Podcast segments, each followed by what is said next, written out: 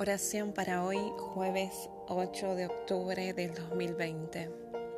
Por eso, queridos hermanos, ya que ustedes saben de antemano estas cosas, cuídense para que no sean arrastrados por los engaños de los malvados, ni caigan de su firme posición, pero conozcan mejor a nuestro Señor y Salvador Jesucristo y crezcan en su amor Gloria a Él, ahora y para siempre. Amén. Segunda Pedro 3, 17 y 18.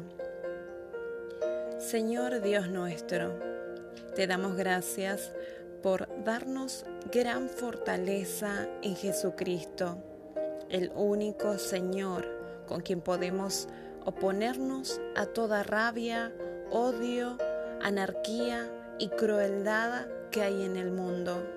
Y no importa lo que venga, queremos mantener en alto el estandarte de Jesucristo. En Él deseamos esperar el momento cuando tus hechos maravillosos establezcan totalmente tu reino en todas las naciones de la tierra.